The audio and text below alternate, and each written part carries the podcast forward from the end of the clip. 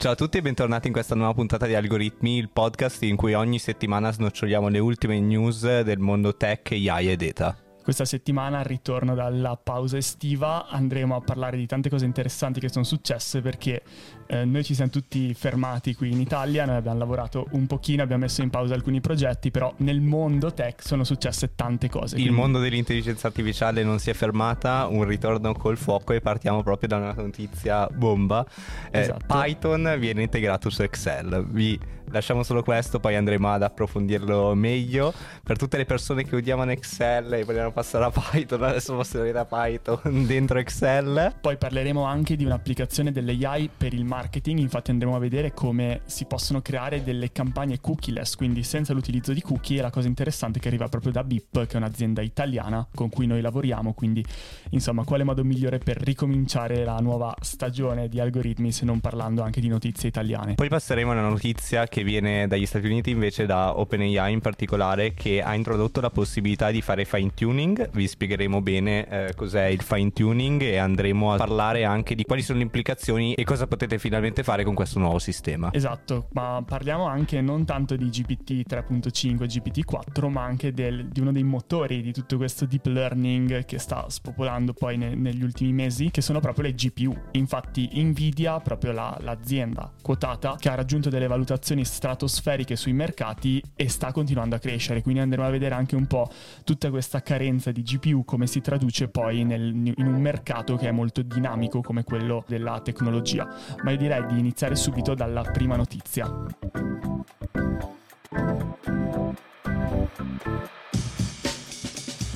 Come dicevamo prima, veramente una notizia bomba, ovvero è stato annunciato l'integrazione di Python all'interno di Excel. Ma cos'è che vuol dire in pratica? In pratica vuol dire che il lavoro del data analyst diciamo che cambia radicalmente se prima Excel e Python erano stati sempre qualcosa di distaccato, c'erano anche ok, no, faccio, faccio questa cosa in Excel, la faccio in Python, adesso si può integrare il linguaggio Python in Excel, questo permetterà sia di fare operazioni ovviamente sui dati, sui vari sheet che avete, ma darà anche la possibilità di utilizzare le principali librerie di sì. Python. Forse quindi... questa è la cosa più interessante. Esatto, poi. infatti il progetto nasce in partnership con Anaconda proprio per poter implementare le principali librerie come Pandas, Stats Model, ma anche varie librerie per poter fare finalmente dei grafici Fa- no, fa- non diciamo decenti perché okay. poi gli utilizzatori di Excel okay. si arrabbiano, ma fatti bene, fatti in modo forse più semplice, magari più complesso perché usi il codice, ma più semplice perché poi effettivamente escono come li vuoi. Più deterministici. Ecco, esatto, bella parola. Un'altra cosa interessante arriva proprio sul cloud, perché essendo Excel uno strumento di Microsoft integrato nel cloud, può essere anche condiviso. Infatti tutte le operazioni che andremo a eseguire verranno eseguite sul cloud di Microsoft e i risultati verranno restituiti nel foglio Excel. Appunto. Sì, è interessante anche perché così non, non, fa partire le ventole del computer tutte le volte, ma almeno le, le, operazioni pesanti vengono elaborate non sulla vostra macchina. Guido Van Rossum, che è il creatore di Python e è uno dei principali sviluppatori di Microsoft oggi, ha proprio espresso il suo favore verso questa integrazione, ovviamente perché Excel è utilizzato penso da tantissimi tantissime mm-hmm. persone e secondo me vediamo proprio come ad oggi saper programmare, saper manipolare dati con Python diventa sempre qualcosa di più necessario per qualsiasi figura perché veramente andrà a velocizzare di tanto anche le operazioni che si possono fare e sebbene abbia una barriera all'entrata magari un po' più elevata riuscirà a semplificare tanti processi. E quando è che verrà rilasciato tutto questo? Allora, verrà rilasciato eh, a breve, tra qualche settimana, in anteprima pubblica per gli insiders di Microsoft 365 nel beta channel, dicono. Adesso non conosco benissimo poi le dinamiche interne di Microsoft, però inizialmente verrà limitato solamente agli utenti Windows. Sì, come, come era molto probabile. Ma parliamo anche della prossima news che riguarda un progetto chiamato Smart Audience di Bpixtech, nostra azienda partner, che trovate anche in piattaforma datapizza.tech, che ha creato proprio questo generatore di audience basato sull'AI. Che cosa serve? Serve proprio per queste nuove campagne di marketing che vengono chiamate cookieless. Infatti, una cosa interessante è che questo mondo del marketing e di tutta la targetizzazione degli utenti cambia continuamente e anzi per fortuna escono sempre delle leggi che tutelano sempre di più i consumatori. Esatto Pier, ma cosa c'entra esattamente l'intelligenza artificiale con i cookie? Eh, praticamente per, per, farla semplice, quando entri su un sito e magari non accetti cookie o ne accetti solo una parte, molto spesso il sito fa difficoltà a tracciarti e ovviamente è lecito che una persona non voglia accettare cookie per mille motivi.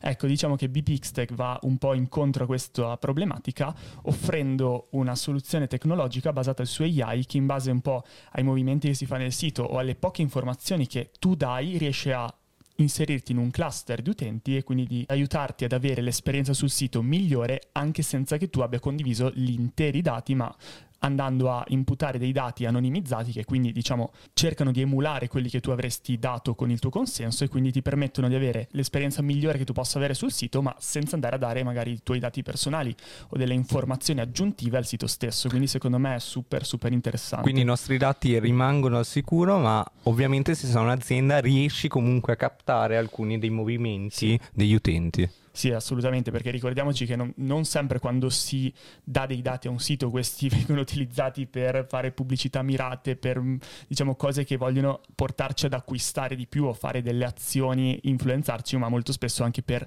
fare in modo che il sito funzioni meglio e quindi questa cosa spesso con tutte queste nuove leggi potrebbe andare a perdersi e cerchiamo di ricostruirla grazie alle AI. Se volete approfondire questo specifico case vi lasciamo poi il link all'articolo in descrizione. Ma arriviamo adesso alle cose più calde del momento, infatti notizie proprio degli ultimissimi giorni, cioè il fine tuning su GPT 3.5 dalle API. Esatto, cosa vuol dire fine tuning? Fine tuning vuol dire prendere un modello di linguaggio come può essere GPT, GPT 3.5 in questo caso, quindi non ancora il modello top di gamma che è GPT-4 ovviamente, e introdurci all'interno dei propri dati. Mm-hmm. Quindi tutto in maniera estremamente sicura, infatti eh, OpenAI ha dichiarato che questi dati non verranno utilizzati per allenare nuovi modelli, quindi i vostri dati sono al sicuro, ma permetterà di avere un modello che riesce a capire molto bene le vostre esigenze, adattarsi ai dati e dare quelle risposte sempre meno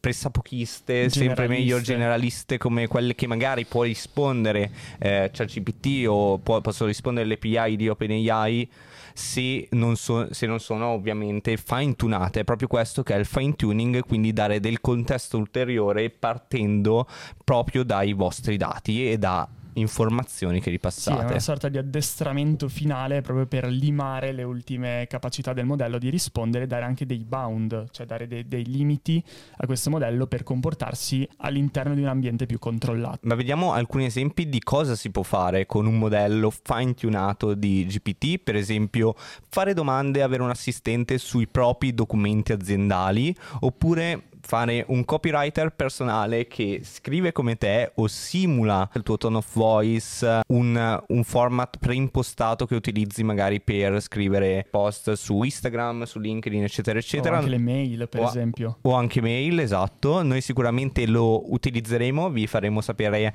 come ci troviamo, eh, quali sono i vantaggi e vi terremo aggiornati costantemente sia su Datapizza, Instagram, ma sì, anche sul podcast, newsletter, tutti, tutti i canali che esatto. trovate in descrizione. Parliamo adesso dell'ultima notizia del forse vero vincitore di questa rivoluzione AI e parliamo appunto di Nvidia. Sì, vincitore non solo di questa rivoluzione AI, ma penso degli ultimi due o tre anni, perché tutto il mondo cripto comunque ancora prima il mondo gaming lavorava con le GPU, quindi queste memorie grafiche super potenti per parallelizzare i calcoli, poi si è passati al mondo delle criptovalute, metaverso, dove comunque per minare criptovalute le GPU diventavano fondamentali, e poi terzo step, quello attuale, quello che forse sta avendo un impatto maggiore di tutti gli altri poi nel contesto aziendale, è quello dell'AI, quindi esatto. l'AI generativa e tutte le aziende che la stanno sviluppando. Esatto, credo più anche per l'adozione di massa dell'intelligenza artificiale rispetto a minare criptovalute, che è una cosa che magari poche persone facevano rispetto mm-hmm. all'adozione che oggi ha i nuovi modelli GPT, eccetera, eccetera, su tutto il mercato. Sì, assolutamente. Infatti Nvidia è fondamentale poi per l'addestramento dei modelli e si stima che siano stati usati un numero incredibile di chip chiamati A100 e H100 di Nvidia ed è Nvidia proprio il principale fornitore di chip proprio per OpenAI, per tantissime aziende come Google che stanno trainando modelli di linguaggio. Quindi diventano fondamentali proprio a 360 gradi come strumento strategico per le aziende e le aziende stanno cercando di accappararsene il più possibile, proprio perché sono rare. E sono rare anche proprio perché Nvidia è forse non dico l'unica azienda che le produce, ma è leader ed è il collo di bottiglia di tutto questo, perché i prezzi si stanno alzando, tutti fanno riferimento a Nvidia e tutto questo è rispecchiato anche dal loro prezzo delle azioni che sta schizzando in borsa. Infatti all'inizio anno hanno fatto un uh, per 2 che è qualcosa di veramente assurdo se pensiamo che non è la startup uscita dal nulla oppure l'azienda appena quotata in borsa, ma era un'azienda che già era molto consolidata. Sì, già forse si diceva che aveva un prezzo alto l'azione, in realtà ha fatto già un per 2 e la cosa incredibile è che negli ultimi giorni, prima del rilascio dei dati finanziari del quarter, ha fatto un più 10%, quindi ha battuto le aspettative di molto rispetto a quelli che gli analisti si aspettavano e quindi diciamo questo ha consolidato un po' l'idea che questo mercato delle GPU carente continuerà, si dice, fino almeno al 2025. Se volete stare aggiornati c'è proprio la nostra newsletter che trovate a newsletter.datapizza.tech e lì vi terremo aggiornati costantemente di settimana in settimana con delle analisi super interessanti. Portate... Sì, magari andando anche più deep sì, su queste cose. Esatto, portate avanti da Jack che è il nostro Head of Education, quindi lui proprio si studia tutti le nuove news, tutti i nuovi argomenti e quindi vi invitiamo a iscrivervi a questa newsletter e vi lasciamo tutti i link. Bene, direi che per questa puntata di ritorno dopo le vacanze è tutto. Speriamo che ci sia qualcuno che ci ascolti. No, cioè ci sono persone che sono tornate alla routine e ascolteranno il podcast, sono sicuro. Se sei nuovo al podcast o non l'hai ancora fatto, ti ricordo di lasciarci 5 stelle su Spotify per supportare il lavoro che facciamo e se invece ci ascolti su YouTube, lasciaci un like. O anche un commento se vuoi darci qualche consiglio, dirci cosa vorresti che trattassimo, insomma, qualsiasi cosa.